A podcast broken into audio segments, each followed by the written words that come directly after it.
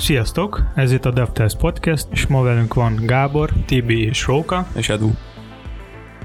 Ma fogunk beszélni a performance checklistekről, fejlesztői roadmapről, ilyes mítoszokról és Java 11 újdonságokról. Kezdjünk az első témával, a performance checklistek. Interneten csomó ilyen cikk van, hogy az adat technológia, technológiára valami bizonyos checklist, hogy azok, az, azok meg azok dolgok javasolják meg, hogy meg kell csinálni valamelyik projekten, és szerintetek, hogy hogy ezek a checklistek, ez mennyire jó is, és mennyire komoly kell venni azok a dolgok, ami, ami írnak ott. Ezek nagyon jók ezek a checklistek, hogy össze vannak gyűjtve, legalább egy helyre. Amit viszont érdemes figyelembe venni másik oldalról, hogy egy-egy változtatással mit okozunk. Tehát, hogy egyik oldalról nyerhetünk vele, másik oldalról lehet, hogy veszítünk vele. Szerintem kicsit konkretizáljuk, nem? Tehát fussunk már át pár példát, és, és akkor ott, ott, ha esetleg van észrevételed, akkor mondjad, hogy na, az, az miért nem mindig jó úgy, ahogy van. Tehát ahogy javasolják például. Oké, okay. használjunk HTTP2-t. Nagyon jó, viszont hogyha a klienseink nem támogatják, akkor buktuk az egészet. Jó. Oké. Okay. Uh-huh. Használjunk gézipet. Tényleg nagyságrendel tudja tömöríteni a szöveges fájlokat, mert alapvetően szöveges fájlokról van szó, a HTML, CSS, JavaScript 3-asban, hogyha nem, a képeket nem veszük ide. Nagyon jól tudja tömöríteni a gézip a szövegfájlokat. Sőt, használtunk Brotlit is. De mi van olyan esetben, hogyha maga a szerver limitált erőforrásokkal rendelkezik? Mondjuk egy ilyen IoT-s eszközt használunk szervernek, ráadásul régebbi fajtát. Akkor azzal fog izzadni a processzor, hogy gézipelje a tartalmat, nem pedig, hogy megpróbálja kiszolgálni. Tehát ott megint csak veszítünk időt gyakorlatilag. mindenképp szerver oldalon kell végrehajtani? A gézipet, igen. Rendben, de egy IoT is eszközt nem arra fog szervezni, hogy több tízezer látogatóval működő oldalt kiszolgáljon, ahol nagyon fontos egy ilyen performance. Abszolút igazad van, Viszont most arról beszélünk, hogy nézzük meg ezeknek a checklisteknek, minden egyes bepipálandó elemnek a pro és kontra érveit. Hiszen attól függ, pont ahogy te is mondod, attól függ, hogy mire akarunk lőni. Mi a célközönségünk, illetve hogy milyen környezetben fog az alkalmazásunk dolgozni. Kinek tudnak segíteni ezek a checklistek? Szerintem mindenkinek, tehát tök jó, hogy ezek össze vannak gyűjtve. Nagyon jó ezeken végig menni, csak mindig alkalmazni kell az adott projektre, nem pedig ész nélkül kipipálni az összeset. Jó, de például most, amit nézünk checklistet, ezen végigfutottam, ezen szerintem teljesen jó tanácsok vannak egy kezdő haladó, vagy, vagy, vagy nagyon haladó fejlesztőnek, amiket érdemes betartani, például amikor fejleszti a, a, a, az oldalát, amin éppen dolgozik. Most, ha itt ezen végigfutunk, most oké, okay, mondta a szerver oldali problémát, meg gézip, meg ilyenek, de ez a kisebb odafigyelésű dolgok azért. Egyébként nem kisebb odafigyelésű, hanem rendesen tudomásul kell venni, hogy mik ezek és mit okozhatnak. Egyrészt, másrészt meg nem azt mondtam, hogy ezek rosszak, sőt kifejezetten azt mondom, hogy ezek tök jók, hogy össze vannak gyűjtve. Tehát érdemes ezen végig menni, de alkalmazni kell az aktuális projektünkre. Nézzük végig témánként, hogy mikre érdemes odafigyelni? Nézhetjük, de elég Csak azért, tehát hogyha ezek. mondjuk egy kezdő hallgatja, vagy kevésbé tapasztalt ember, akkor azok, annak lehet, hogy újdonság lenne vagy legalább egy része újdonság. Na, kalandra Jó, fel. Kalandra fel, akkor nézzük meg. Tehát mondjuk első témaként, ha mondjuk a HTML oldali részét nézzük, ott HTML oldalon mit lehet optimalizálni, hogy gyorsabb legyen az oldalunk például? Mire szeretnél gyorsítást? Arra, hogy maga a content hamar jöjjön meg, vagy pedig, hogy hamar jelenjen meg? Illetve, hogy inkább arra, hogy az, ami elsőre látszik, az látszódjon hamar az egyik nem zárja ki a másikat. Nem zárja ki, de hogy legyen egy fő szempontunk akkor. Nekem az lenne a fő szempontom, hogy hamar jöjjön meg az oldal, gyorsan töltsön be, és ennek az az egyik szerintem uh, egyik fontos ja, pontja, hogy azt is figyelembe vett, hogy először csak azt is meg, amire szükséged van a legelején. Tehát épp ez lett volna a kérdésem, hogy az egész oldal, mert képzeld el, hogy ez egy nagyon hosszú oldal, tehát tényleg nagyon-nagyon hosszú, akkor mi a fenének szenvedjen a böngésző azzal, hogy letöltse az oldalnak az alsó részeit, amit majd esetleg csak egy-két másodperc múlva akarnál megnézni. Na, hát ez például egy optimalizálandó dolog, hogy ezt lefejleszd ugye a projektedbe. Ez nem szerepel a checklistben, csak szólok. De volt erre utalója benne, szerintem. Én nem találtam. Igen, tehát ez a, ez a kritikus tartalom nevű téma, amiről most beszélünk. Az magára a HTML-re nem vonatkozik, hanem a HTML headben behúzott dolgokra vonatkozik. És, Jó, most, hogy, de- és most a HTML-ről beszéltünk, de hogyha már átérünk a CSS-re például, Nem muszáj vegyíteni, tehát először nézhetjük a ilyen alap dolgokat, hogy minifájolod a HTML-ed, az például egy követendő dolog szerintem. abszolút hasznos. Mindenképp. Kommenteket, attribútumokat remove Tehát, hogy ezek, ezek például mindenképpen. Itt van egy olyan tanács, hogy mindig, mindig tedd például a CSS fájainak a behúzását a ut- után, előtt, bocsánat, előtt. Az például miért van? Annak mi az értelme? Hát az az értelme, hogy hamarabb jelenjen meg a tartalom, mint hogy működéssel felruházzuk. Ennek egyetlen egy hátulütője lehet, hogyha JavaScript-tel jelenítünk meg mindent. Igen, de akkor a JavaScript is rakja ki a CSS-t. Hát igen, tehát akkor minek van ott még CSS? Az másképp van, mondom, hogy kicsit a háttérbe optimalizálva, tehát az egy teljesen más gondolatmenet olyankor, nem ez a klasszikus, hogy én fogom és behúzok egy, egy statikus fájt az oldalamból. Amit egyébként érdemes ilyen esetekben, tehát hogy checklist ide vagy oda, lemérni. Hogy az aktuális szájton, az aktuális fejlesztés, az hogy viselkedik úgy, ahogy megcsináltuk, és annak az ellenkezőjeképpen is. Nagyon nagy meglepetések érhetik az embert azzal, hogy így vagy úgy húzza be ezeket a CSS vagy JavaScript fájlokat. Van már ezzel kapcsolatban tapasztalatod? Van. Nem, nem, nem kell kifejteni, de hogy időben az mennyit spórolt. Tehát akkor gondolom mérted abban az esetben. Hát másodperces nagyságrendűt. És honnan indult ki az egész? Tehát, hogy volt egy oldal, rendesen be volt húzva mondjuk a headbe minden. Onnan, hogy szempontként előkerült az, hogy gyorsan jelenjen meg a látható tartalom, ne ugráljon, ne tetrisezzen az oldal. Ne legyenek ilyen nagy, hogy is mondják, placeholderek, hogy majd ide betöltődik a dolog, hanem minél hamarabb fogadja egy olyan látvány az embert, amire azt mondja, hogy hú, ez már, ez már kész az oldal. Közben persze a háttérben még töltődhetnek ezek az eseménykezelők, meg minden. De attól függetlenül így a szemnek, mert a szemeddel látsz legelőször. Már hogy a fény terjed a leggyorsabban. Igen. Konkrétumról, hogyha próbálunk beszélni, akkor mi volt a meg... Tehát honnan indultunk, és mi lett rá a megoldás, hogyha ezt nézzük így röviden. Amivel nagy eredményt lehet elérni ilyen látvány tekintetében, az a fontok behúzása, hogy hogyan és miképpen történik és milyen, milyen fallback fontok vannak, mert hogyha rosszul írod meg hozzá a CSS-t, ami ezeket a fontokat használja, akkor gyakorlatilag azt fogod elérni, hogy sokáig nem lesz semmilyen látható szöveges tartalom, annak ellenére, hogy ott vannak már a szövegek, utána bevillan egyszer, aztán eltűnik, aztán megjelenik szépen. Igen, tehát először a fallback font tölt be, azzal megjelenik a tartalom, és aztán Igen, de pedig hogy a előtte meg nem. spéci... Igen. Tehát e- ez tipikus ilyen villogó és tetriszező oldalt fog eredményezni, hogyha rosszul csinálod. Akkor egy másik ilyen optimalizálás, hogyha nagy mennyiségű scriptet használsz az oldalhoz, de maga az oldal a HTML-ben van leírva, akkor érdemes a scriptet egy, belerakni egy nyúlfarknyi másik betöltő scriptbe, ezzel gyakorlatilag kiveszed a, kiveszed a böngészőnek a végrehajtási sorából. Tehát a böngésző foglalkozhat utána azzal, ott lefutott egy script, hogy majd kell egy scriptet betölteni. És foglalkozhat azzal, hogy a látványjal. Tehát tudja akkor a képeket behúzni, a CSS-eket alkalmazni, tud festeni az oldalra, tehát tudja kirajzolni az egész oldalt. És akkor ezzel tök, tök hamar látható tartalom lesz, olyan, amire az ember azt mondja, hogy wow, de gyorsan megjelent az oldal. Közben meg a háttérbe dolgozik, mint állat, csak hát, na, nem a látványjal foglalkozik.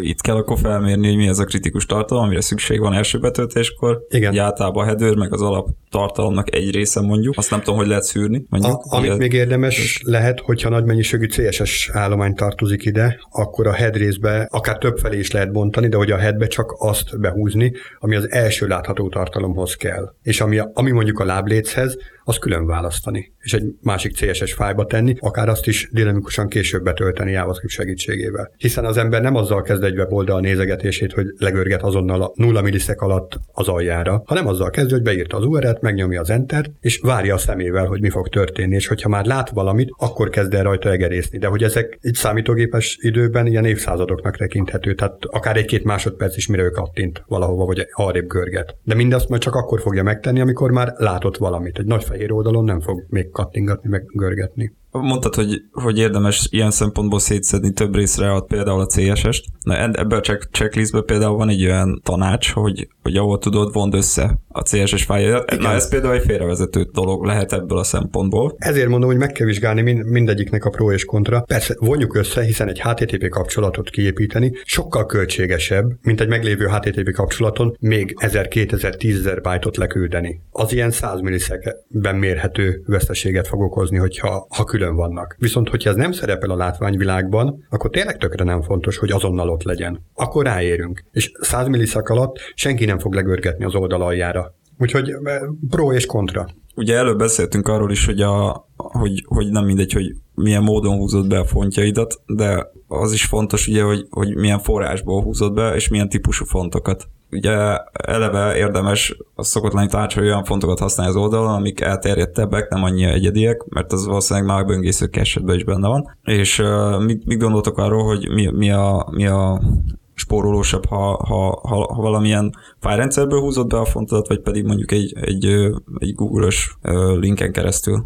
Sok szempontból jobbnak tűnik a, a CDN használata, ilyen szempontból. Már csak azért is, mert nekünk sem foglal helyet a, a saját szerverünkön, viszont nem, nem minden megrendelő akarja, hogy külső forrásból hivatkozzunk be az ő oldalára bármiket, hiszen ilyenkor simán előfordulhat, hogy az a, az a külső forrás vagy nem elérhető, vagy kompromittált lesz. És akkor bizony a mi szájtunk az, az megsínli a dolgot. Tehát nem tudunk elfüggetlenedni ezektől a külső komponensektől. Ugyanez vonatkozik egyébként a nagyobb libekre is CSS JavaScript tekintetében, hogy ott is ezt kell mérlegelni, hogy az aktuális megrendelőnk az, az hogy áll ezekhez a dolgokhoz. Hogyha véletlenül úgy adódik a helyzet, hogy nem használhatunk CDN-t, akkor is érdemes ö, saját doménen belül aldoméneket kiépíteni, mint hogy a saját CDN-ünk lenne, hiszen az is korlátos, hogy egy szerver felé hány szálon tud egyszerre letölteni milyen erőforrásokat. És mit gondoltak a kép optimalizálásról? Hogy ez az egyik a gyengébb láncszem az internetben. Tehát csomó ilyen oldal van, ahol eléggé nagy képek vannak, és, és nem minifájt, vagy nem optimalizált. Többször inkább sokkal nagyobb, mint, mint kell. Legyen optimalizált. Igen, tehát egyrészt egyrészt ez egy, ez egy tanács, hogy, hogy kompressz, tehát hogy, hogy hívják, tömörítsed, tehát ahol lehet tömörítsd olyan módon a képeidet, amiket használsz, hogy azt a emberi szemben nézve ne legyen feltűnő. Tehát egyrészt ez egy, egy fontos tanács, ugye az sem mindegy, hogy milyen formátum az az adott kép, illetve ugye arra is kell figyelni, hogy, hogy ahol lehet, például a képeket váltsuk ki valamilyen ikonfonttal, vagy SVG-vel, SVG sprite-tal, ilyesmikkel. Ugye ezek sokkal kisebb méretű állományok. Ha már az SVG-t szóba Igen. hoztad, akkor ott, ott ugye adódik az a fajta megközelítés, hogy tegyük ki külön SVG állományokba, ezeket a kis ikonokat, vagy tegyük bele az oldal közepébe ezeket az SVG ikonokat. És itt is azért lehet mérlegelni, hogy akár egy cacheből tehát gyakorlatilag lokál diszkből kiszolgált kicsi SVG fájl, az ilyen 1-2-10 milliszek körüli idő alatt megérkezik az oldalba, viszont hogyha az oldal közepébe van, és már egy, egy gyors 3G hálózattal számolunk, akkor az a 100-200 byte többlet, ami a HTML-ben érkezik, az is gyorsabb, mint hogyha ezt a pár milliszeket a lokál diszkről kéne cacheből olvasnia. Tehát ez is szempont lehet, hogy nem biztos, hogy a HTTP cache mindenek felett az meg, meg fog oldani minden problémát. Hát szerintem azt mindenképp el kell kerülni, hogy, hogy egyesével töltsük le a tehát mit tudom, egy image behivatkozgatjuk a, az SVG-ket, és, és ezeket így egyesével letöltetjük a böngészővel. Nyilván az a leglassabb, valószínűleg hát az rengeteg kérés, ugye itt ilyen kis ikonokról van szó, mire az végigfut egy-egy oldalon, az, az, az, az biztos, hogy nem optimális. És akkor itt jönnek szóba ugye azok a témák, hogy akkor igen, rakjuk be oldalba, most akkor így használhatunk inline SVG-t, hogy közvetlenben van az adott helyen az SVG forrása, vagy használhatunk sprite-okat, vagy SVG sprite-ot, és akkor a, a use tag hivatkozhatunk az adott ikonra, ID alapján. Szerintem egyébként ez a legoptimálisabb jelenleg, és leggyorsabb és legjobban kezelhető dolog. Megmondom őszintén, mondjuk nem mértem le még, még hogy, hogy ez most például az inline svg gyorsabb, de például egy single page appnál, ott ha egyszer letöltöd azt a sprite-ot az oldalra, utána ugye, hogy váltogatod a, a, az appon belül a, az oldalaidat, azt már nem kell soha még egyszer le, le, letöltened, tehát az ott van mindig helyben, és használhatod. Oké, okay, az elején az egy elég nagy tartomány, főleg ha ilyen 50-100 ikonról van szó mondjuk egy oldal, egy, egy szájton belül, de utána a, viszonylag gyorsan működik az egész. Mondjuk ez kicsit fejbevágja azt, hogy figyelni kell HTML kódnál arra, hogy mindig kisebb legyen HTML kódod. Hát Tehát igen, mindig valamelyik valami ellen van, igen, kompromisszumra kell jutni. És egyébként itt is lehet olyat alkalmazni, hogy ha van ilyen 50-100 vagy akár annál is több ikonod, akkor összegyűjteni azokat, amik nagyon gyakran a legtöbb, legtöbbet látogatott oldalakon vannak, egy állományban, egy másikban meg a nagyon ritkán használtakat, vagy, vagy a, olyan, amit csak felhasználóknak egy szűk köre látogat, azt meg egy másik állományba ugyanúgy be lehet keselni, mind a kettőt, csak nem szivatjuk az egyik felhasználó tábort a, a másiknak a tartalmával. Ikonak kapcsán még szerintem vannak ilyen fajta ikonak, ami sokkal egyszerűbb megrajzolni CSS-el. Akár ezzel is lehet spórolni. Amivel itt ellenpéldaként találkoztam, az egy olyan volt, hogy egy kis loader animációt CSS-sel rajzoltak meg. Hát és az úgy izzasztotta a processzort rendesen, ahelyett, hogy egy animált gif lett volna ott. De ott, ott nem a C, hát jó, a CSS animáció hajtotta meg a böngészőt. Tehát, pontosan. Igen, jó, így ebből a szempontból ez, ez igaz. De mondjuk erre is már vannak ilyen mindenféle SVG alapú technológiák, ami igazából nem is tudom, hogy mit használ pontosan, szerintem JavaScript. SVG-t animál JavaScript. Igen, igen, igen, ez a D3, meg nem tudom. Az, hogy performanciailag az mennyire jó, azt hát, nem tudom. Én, régebbi gépeken az sem nagyon fog menni. Én szerintem, ha, ha jó van megcsinálva, vagy jó van megírva a CSS animáció, akkor nem biztos, hogy ő fog izzasztani a processzort. Én is azzal találkoztam, hogy sokkal egyszerűbb dolgok, amiben nem is volt animáció, és eléggé akados voltak. Például most gondolok valami sticky tuszra, akár sticky header, vagy sticky sidebar, csomószor fejlesztők nem tudják, hogy hogy kell ez rendes úgy megcsinálni, hogy ne akadjon, mikor scrollozol. És, és az a baj vele, hogy ez nem mindegyik böngésző látszik, főleg inkább a mobil eszközökön. De most arra a sticky fejlécre gondolsz, ami, ami tényleg csak CSS-e van megcsinálva? Vagy, vagy JavaScript is van ott a háttérben? A JavaScript, tehát ott, ott az a probléma, hogy ha folyamatosan a JavaScript számolgatja a topot, vagy a leftet, akkor, akkor akados lesz a, az egész. Hát annyit látszik görgetsz, és aztán így folyamatosan próbálja behozni a lemaradását a, a header, nem? Tehát, hogy nem Igen. marad fixen ott, hanem így kicsit mindig lemarad, meg gondolom scrollra nézi, hogy most éppen hol van a pozíció az oldalnak. Hát egyébként ez is az implementációtól függ. Tehát, hogy hogyan írták meg azt a JavaScriptet, mert meg lehet úgy írni, hogy egyetlen egy értékadás legyen benne, és akkor nem lesz ilyen akadás, meg meg lehet úgy is írni, hogy egy komplet matematikai függvénytár van ott hívva, és persze, hogy akadni fog, hiszen minden egyes pixel arrébb mozdulásra lefutatunk a számítógéppel egy hatalmas nagy számítási igényt. Itt most inkább nem a JavaScript re gondolok, hanem maga a css mert van, van ilyen CSS szabályok, ami processzor igényes, és ha őket közben még animálódni, akkor még több processzort fog használni az oldal hiszen ilyenkor újra és újra fog a böngésző rajzolni maga az oldal. Az egész úgy működik, hogy a böngésző gyorsan megrajzol nekünk az oldal, attól függ, hogy milyen CSS, JS meg HTML van, és vannak olyan CSS szabályok, amelyiknál, ha őket animálodni, akkor a böngésző újra és újra minden pixel váltásnál fog újra és újra rajzolni az oldal. Viszont vannak olyan CSS szabályok, amelyeknél ez nem történik meg, és így nem, nem látszik az az akadás, ami, ami például a top, left, vagy vid, vagy hate-nál. Tudsz konkrétumot mondani? Hát CSS szabály. Példát, nem tudom, tehát olyan CSS szabályra, ami hát nem jó c- így használni, meg ami jó. Például a CSS transitionek, azok pont arra való, hogy ők lehessen szépen animálódni, és ők nem fognak, tehát ők nem lesznek ilyen processz, processzor igényles. Viszont az összes többi pont nem erre való. És egyébként még szokták javasolni, itt a checklistben látom, hogy HTTPS használjunk. Itt is nagyon mellé lehet fogni, hogyha CDN-ünk van, és esetleg más szertifikétünk, akkor az SSL handshake azt kétszer szívja be a felhasználó, vagy többször akár, igen. Tehát azért nagyon mellé lehet fogni az akkor is, hogyha ezen a checklisten szó szerint végigmegy az ember és minden beállít. És lehet, hogy rosszabb eredmény fog belőle kisülni az aktuális projektben, az aktuális beállításokkal, az aktuális igényeknek megfelelően, mint hogyha a checklistet hagyta volna a fenébe. Szóval nem lehet ész nélkül csinálni. Jók ezek a checklistek, jók, hogy össze vannak gyűjtve, csak észre kell. Igen, tehát a gondoló tanulság az az, hogy nézd, tehát mindenképp érdemes követni, amit tanácsolnak, viszont ha valamit kipróbálsz, utána mérjél. Nézd meg, hogy az, az tényleg javította a dolgon. A mérésnél meg azt érdemes figyelembe venni, hogy előtte is, meg utána is mérjünk, hogy lássuk a különbséget. Mert ha csak utána mérjük le, azzal semmit nem értünk.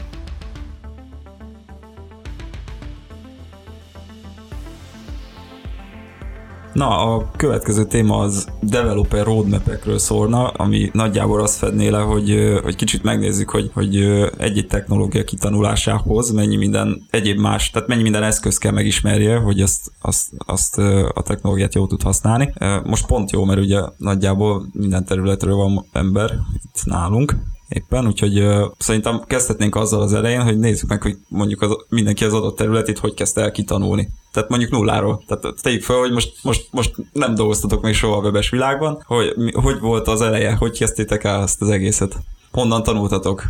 Jó, Róka, mondjuk gondolom, te még a biztos a könyvből. Köszönöm, hogy megszólítottál.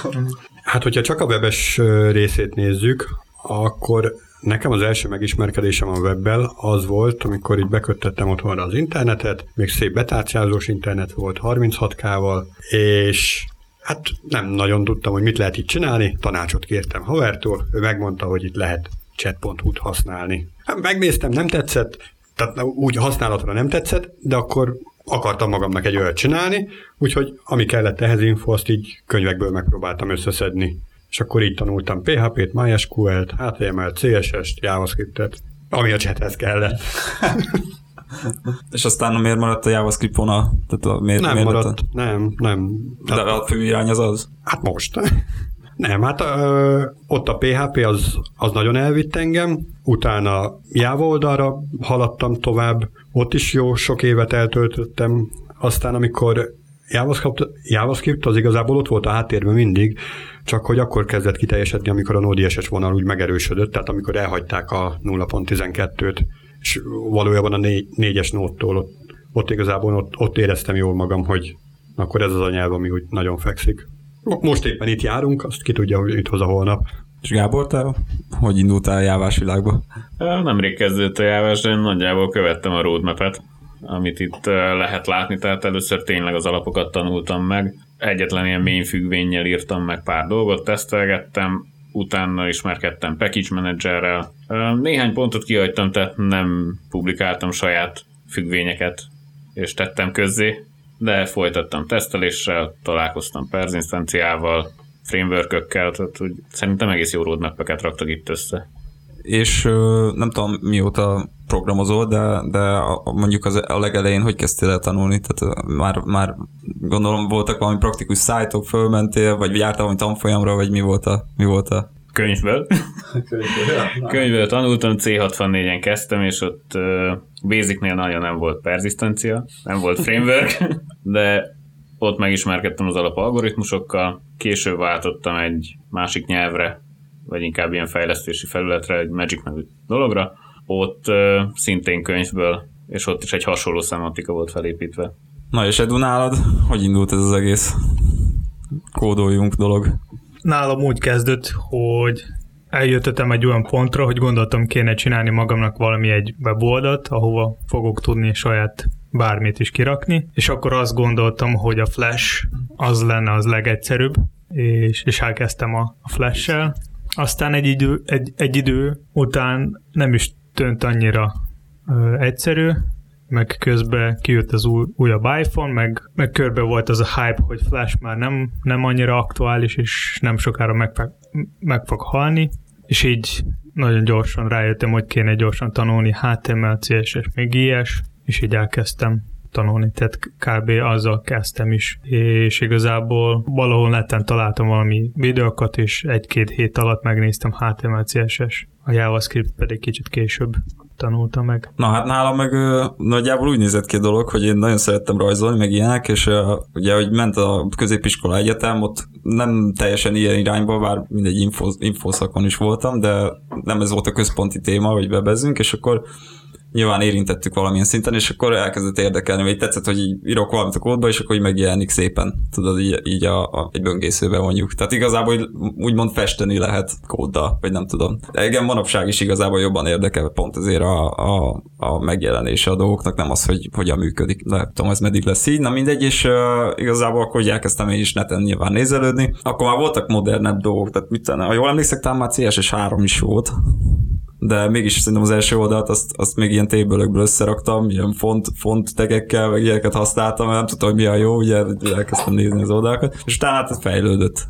És így visszanéztem, pont még megvannak ilyen nagyon régi oldalak, amiket csináltam, egy hobbiból, és borzasztó, nagyon durva kódok vannak benne, meg fú, nagyon, nagyon rossz. Hát, de, Legacy-nak tekintető?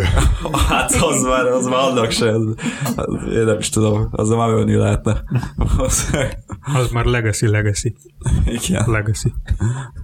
Ultra Legacy. Hát az már az a Legacy, hogy ez nem nyúlnék hozzá. Semmiképp. Úgyhogy nagyjából ez volt az irány. Ugye itt is, a, amit nézek most frontendes roadmap-et, bocs Gábor, majd megnézzük a, a, a backendest is, csak most itt frontend túlnyomás van. Tehát, hogy uh, ugye itt is úgy kezdődik az egész, hogy tanuljál meg HTML-ül, tanuljál meg CSS-ül, tanuljál meg JavaScript-ül, tehát az alapokat. Most ugye manapság már az alapok arról szólnak, hogy például nem tudom, CSS oldalon tudja használni flexet, meg gridet, és nem arról, hogy hogyan színez pirosra azt a betűt, vagy nem tudom.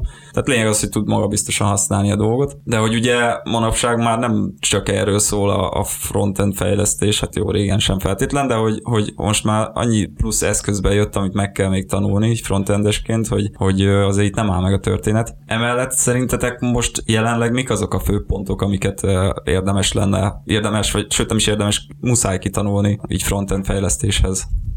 Szerintem itt attól függ, hogy melyik irányba szeretnéd menni. Full stack mondjuk. És Már az- hogy fél full stack, tehát hogy nem frontend full stack.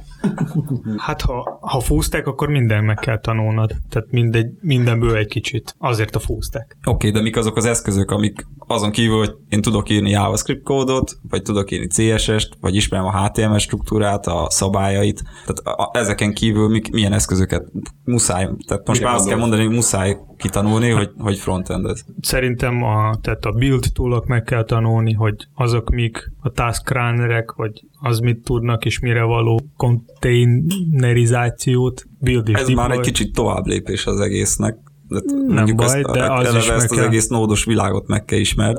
Szerintem ez már egy tök alap dolog. Igen, csak a deploy, deploy ez nem arra, Az nem jó. vagy nem csak nódos. Tehát igazából sok mindenről meg kell tanulni így, hogy ha te szeretnéd így ténylegesen stack lenni, de nem biztos, hogy ez így kell. Tehát nyilván ismerni valamilyen szinten kell, de nem biztos, El hogy tudsz mind- képzelni most egy szájtot úgy, hogy nincs mögötte nód? Persze. Csomó ilyen van. Tehát Node, ez most nem a, ez csak az egyik technológia, van csomó más, ami, ami lehet használni. Akár Java, akár Nginx, tehát itt igazából a projektől függ, hogy milyen technológi, technológiát használsz. Nyilván az a fejlesztő, aki ismeri az adott technológiát, csak azt a technológiát fog használni. Tehát a Java-s az fog próbálni mindenre Java-t ráhúzni. A JavaScript-es JavaScript-et. De ha te otthon fejleszted a, a, a honlapodat, amin éppen dolgozol, amögött mi fut? Nekem PHP? Jó, na, tehát, de az De már egy kicsit átmenet a frontend meg a backend között. De tehát nekem azért, mert hogy lusta voltam még bármit csinálni vele. Csak azért, mert így marad gyakorlatilag ilyen 15 év távlatából. de, de hogyha refaktorálnád, vagy újra de hogy kezdenéd, nem éreztem szükségét, tehát működik. hát erre fog, ja, ja, de ha most kezdenél egy ilyen hobbi projektet, mondjuk ott egy tök új hobbi projektet, Hát inkább a, onnan kezdeném, hogy hol fog ez majd menni. Mert van olyan, amit nódba kezdenék el, tehát nódos backend és ott adja magát, hogy a build eszközök is nódban legyenek. Meg van olyan, ami esetleg Java backend fut, ott nem biztos, hogy beletenném a nódos történetet. Mert a Java is nagyon jól tud minifájolni scripteket, nagyon jól tud összefűzni. Igazából nem indokolja semmi azt, hogy ez egy megkerülhetetlen dolog legyen. Hogyha nagyon backend heavy, akkor meg főleg, akkor meg egyáltalán azon is elgondolkodnék, hogy kell-e bildelni azokat a kliens oldali forrásállományokat.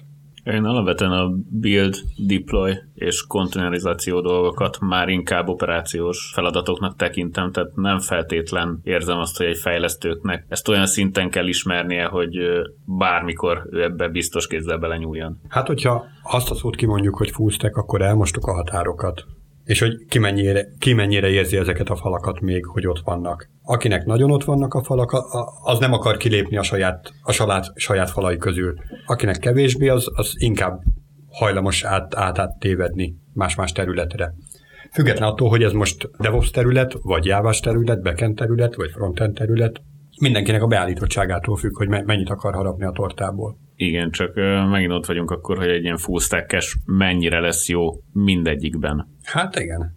A polihisztor az, az nem lesz specialista, igen. azért szerettem volna itt szétválasztani, tehát frontend és backendet, mert ez tényleges full stack nem tudom, tehát nagyon kevés van, aki tényleg érti a dolgot. Vagy, vagy, vagy tényleg csak hozzányúlni tud dolgokhoz, elolvassa, érti, de, de ha már csinálni kell nulláról, akkor nem fogja tudni szerintem mindegyik részét olyan minőségben megcsinálja, hogy kell. Aztán nyilván vannak zsenik, most nem azt mondom, hogy nem. Szerintem csomószor nem is kell eléggé mélyen bármit is tudni. Tehát valakinek, aki fullstack, eléggé valamilyen szinten ismerni az adott technológiát, hogy ő tudná megcsinálni azt, ami neki pont éppen kell.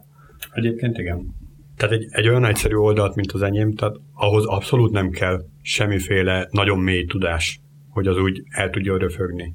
De nyilván egy, egy ilyen nagy látogatottságú, nagy terheltségű oldalon ott azért már fontosabb az, hogy specialisták dolgozzanak rajta, ne pedig olyan polihisztorok, akik a, az adott technológiának 5-10%-át, ha ismerik. Igen. Jó, Mert egy ilyen felületes tudással simán össze lehet pattintani olyan oldalakat, hogy így szinte megszólal. Csak hogy nagyobb terhelésnél, vagy, vagy gyengébb gépeken nem, nem lesz jó.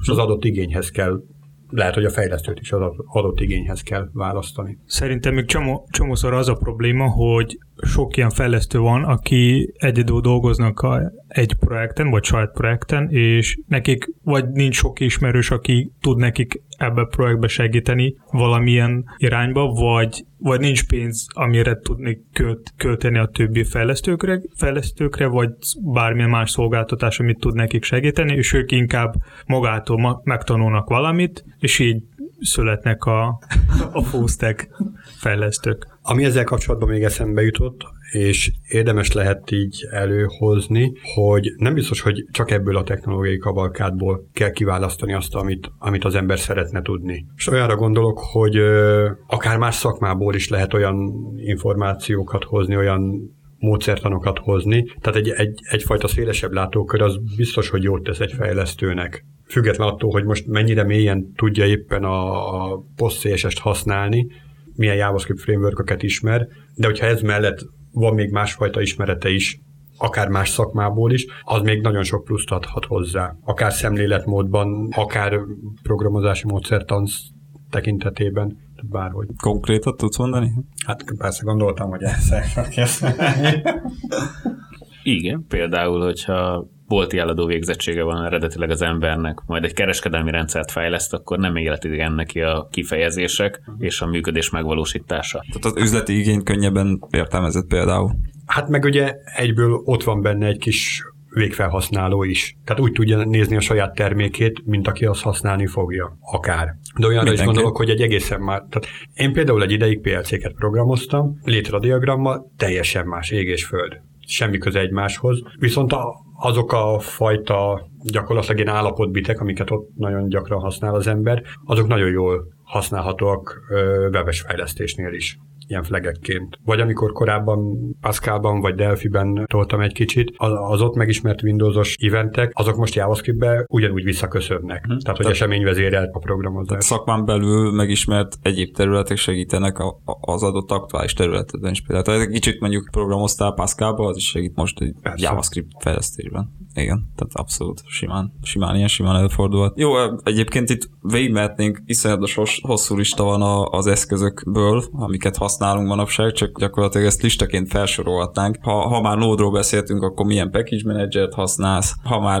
mondjuk CSS-t írsz, akkor milyen preprocesszort használsz, ez is mindig egy hitvita, hogy melyik a legjobb. Talán a legfelkapottabb most a SES vagy SCSS, szerintem azt használják a legtöbb helyen. Hogyha valaki nulláról kezdett tanulni, lehet, hogy azt érdemes elkezdeni tanulni, de emellett ugye szerintem a PostCSS-t is, is érdemes kitanulni. És akkor itt mehetnénk tényleg végig a listán, lehet, hogy itt érintenék pár pontot is, tehát ugye ha, ha, ha már CSS-ről beszéltünk most, akkor megismerni a framework abból is, vagy a nevezéktant, amit érdemes követni, ugye a framework bootstrap, hasonlók, a nevezéktanból a BEM, ezeket mind érdemes kitanulni. Hát a különféle linterek. Meg a linterek, igen, tehát az meg viszont ez egy ilyen globálisabb, nem is problémakör, tehát egy eszköz, amit, amit nagyon jó használni. Tehát ugyanúgy van JavaScript oldalon, CSS oldalon, stb. Java oldalon is, persze. Igen, és tehát a, a linterés mellett ugye még manapság még egy, egy fontos pont az, az a kódnak a tesztelése, tehát tesztesetek írása. Ez ugyanúgy érinti a, a backend, backend oldalt is, meg a frontend oldalt is, és azért nem érdemes kihagyni a listából, vagy elhanyagolni, mert a munkának elég nagy részét elviszi. Tehát vissza is jön nyilván, tehát haszna van, de, de mindenképp el kell sajátítani. Tehát ez már sok helyen elvárt és alap dolog. És nyilván ennek megvan az oka is. Szóval a lista az végtelen, érdemes rákeresni az ilyen mindenféle developer roadmap-ekre, ha valaki nulláról akarja kezdeni a, a, a webes világ kitanulását, akkor, akkor ezeken a pontokon érdemes végignézni. Én legalábbis így végignéztem, és tényleg olyan pontok vannak benne, amiket, amiket, amik valósak, és, és minket is érintettek.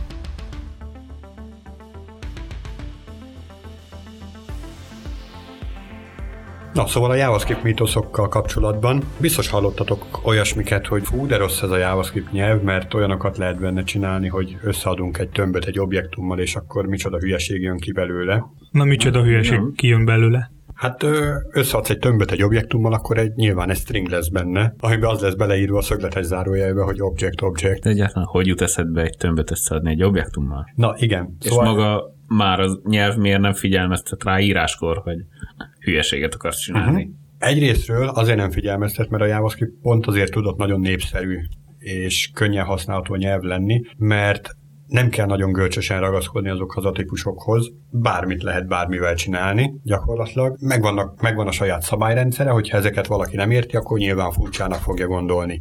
Hogyha viszont érti, akkor teljesen egyértelmű, hogy mi miért történik. De pont ez a rugalmasság adja azt, hogy milyen gyorsan lehet benne kódokat fejleszteni, pont az adta a népszerűségét is. Másik oldalról, amit mondtál, az is mélységesen igaz, és pont ezért hoztam ezt a témát, hogy vannak ugyanilyen JavaScript mítoszok, hogy ezért rossz a nyelv, hogy például összeadok egy tömbet egy objektummal, ugye az előbb mondtam, de hogyha egy, objekt, egy üres objektumot összeadok egy üres tömbbel, akkor meg nulla lesz az eredmény is, hogy hát miért?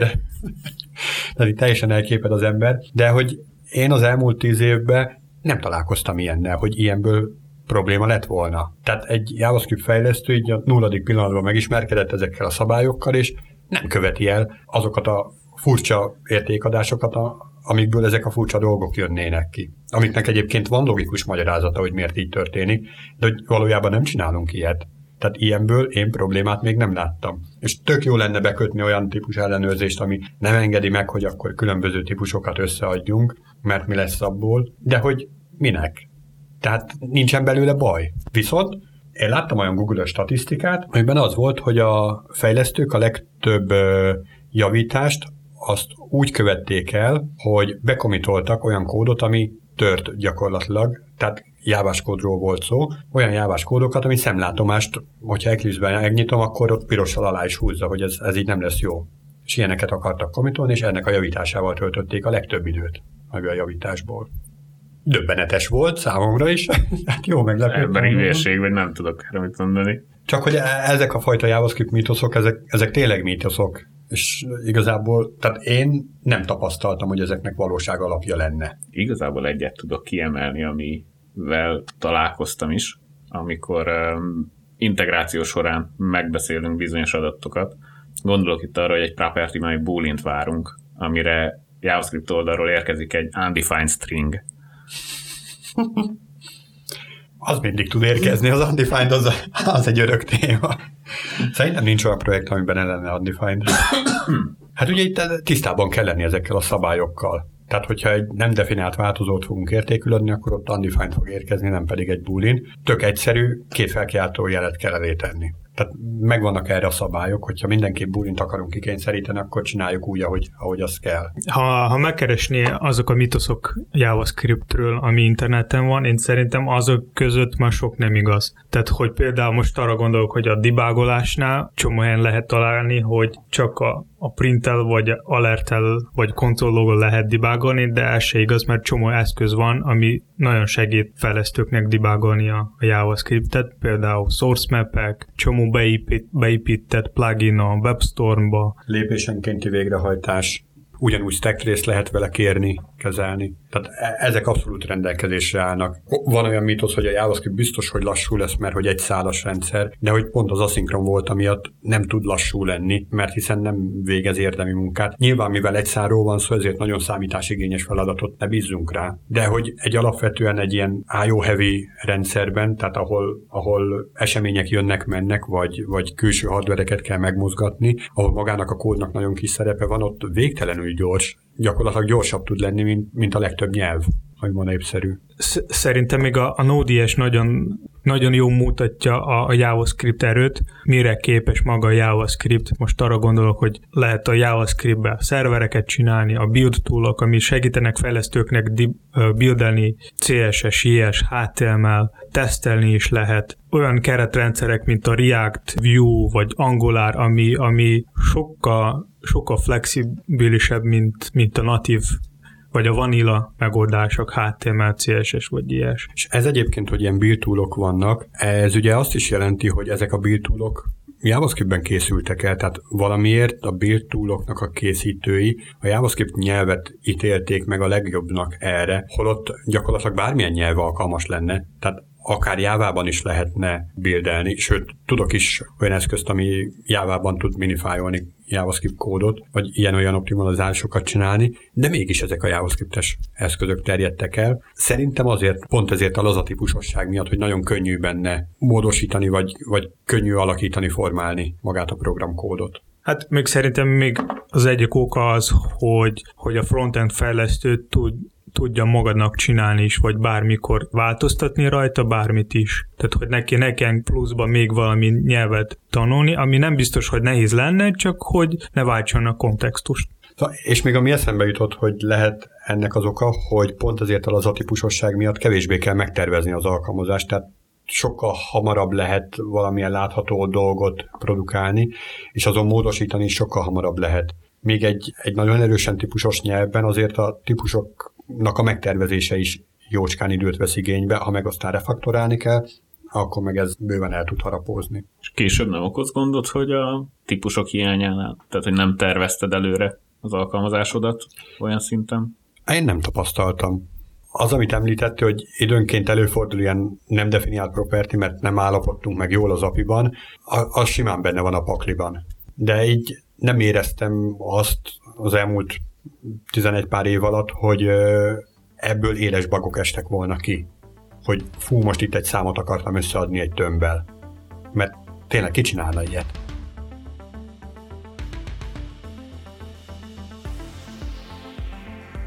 No, szóval ott járunk, hogy milyen mítoszok keringenek a Java 11-ről.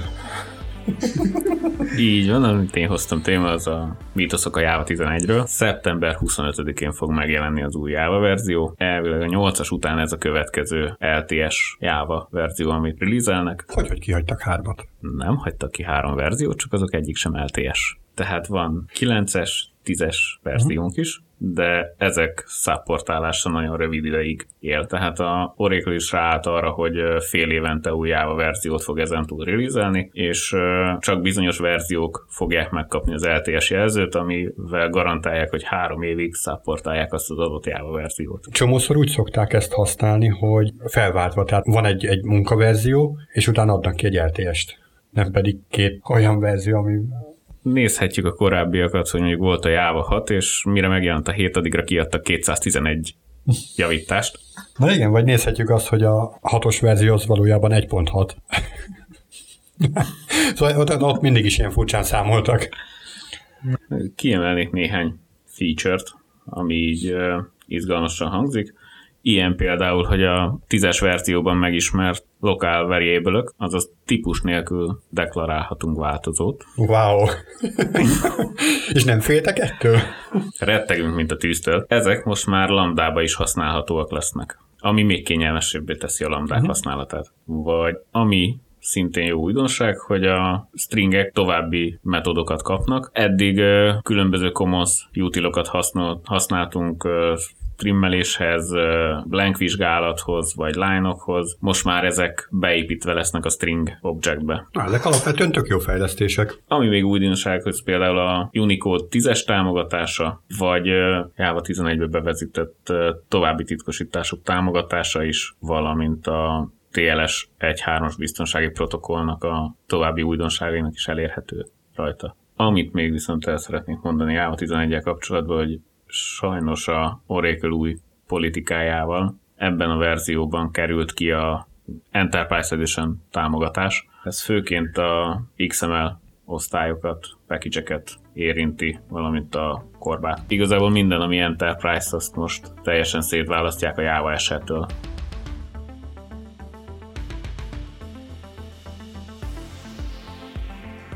Terjesszétek a, a DevTales podcastet, nyugodtan írjátok nekünk Twitteren, Facebookon, ha van valami ötlet vagy kérdés, és kíváncsi vagytok a, a mi véleményekre, akkor szívesen átdumáljuk, hallgassátok minket legközelebb is. Sziasztok! Sziasztok! Sziasztok!